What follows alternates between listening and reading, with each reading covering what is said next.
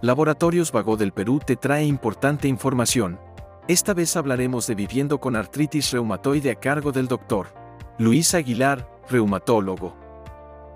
¿Qué tipo de alimentación debe recibir un paciente con artritis reumatoide? La alimentación que debe recibir un paciente con artritis reumatoide es a base de verduras, frutas, no carnes, porque mucha proteína le haría daño.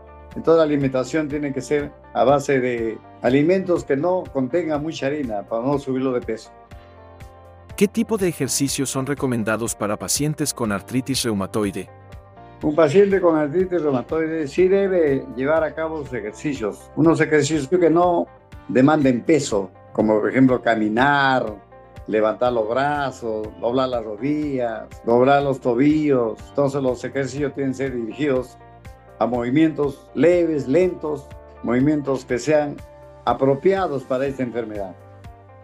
¿Puede influir el consumo de tabaco en la evolución de la artritis reumatoide? El hábito de fumar sí influye en la evolución de la enfermedad, ya que el tabaco de por sí produce inflamación.